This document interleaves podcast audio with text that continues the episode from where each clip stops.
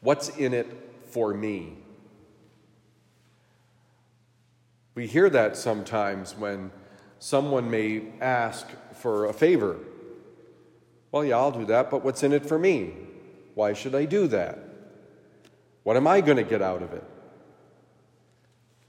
It's hard sometimes, even under the surface, not to think that way. I remember a woman who came to the parish uh, asking for some assistance, and that's a rather interesting uh, thing because um, I learned early on that you had to weigh carefully what you were being told, lest you help someone who didn't really need help. That I didn't realize that this was a cottage industry asking for help.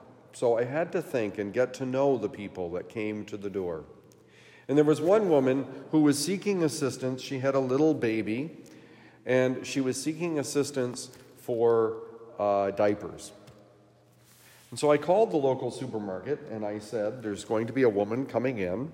I forget what her name is, that doesn't matter. And she's going to want to purchase diapers.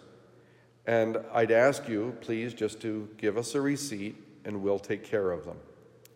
Now, what was interesting is that she said, I'll pay you back at the end of the month or the beginning of next month when her uh, support check would come in. Now, I'm here to tell you that everybody says they're going to do that, but that rarely happens. But this woman faithfully, shortly after the beginning of every month, gave me money for the diapers that she had purchased. I remember saying to her how much that really uplifted me how much that really helped me to see the goodness of God because of her uh, desire to be accountable and to pay back what she owed. I think Jesus is getting at some of that for us in today's gospel. Um, I mentioned yesterday at Mass that there is a lot of scholarship to suggest that Jesus might himself have been a Pharisee and we see him hanging out a lot with the Pharisees, which might also be uh, indicative of what he was. But he's at the house, it's a leading Pharisee, and you can only imagine, as we've seen in other instances, all of the movers and shakers of town have been invited. Those who are wealthy, those who can, can invite in their own right, those who really are influential in their own spheres of influence. I don't think Jesus is being ungrateful for the invitation. I think he's reminding those who hear him of the importance to, to really recognize his presence in others.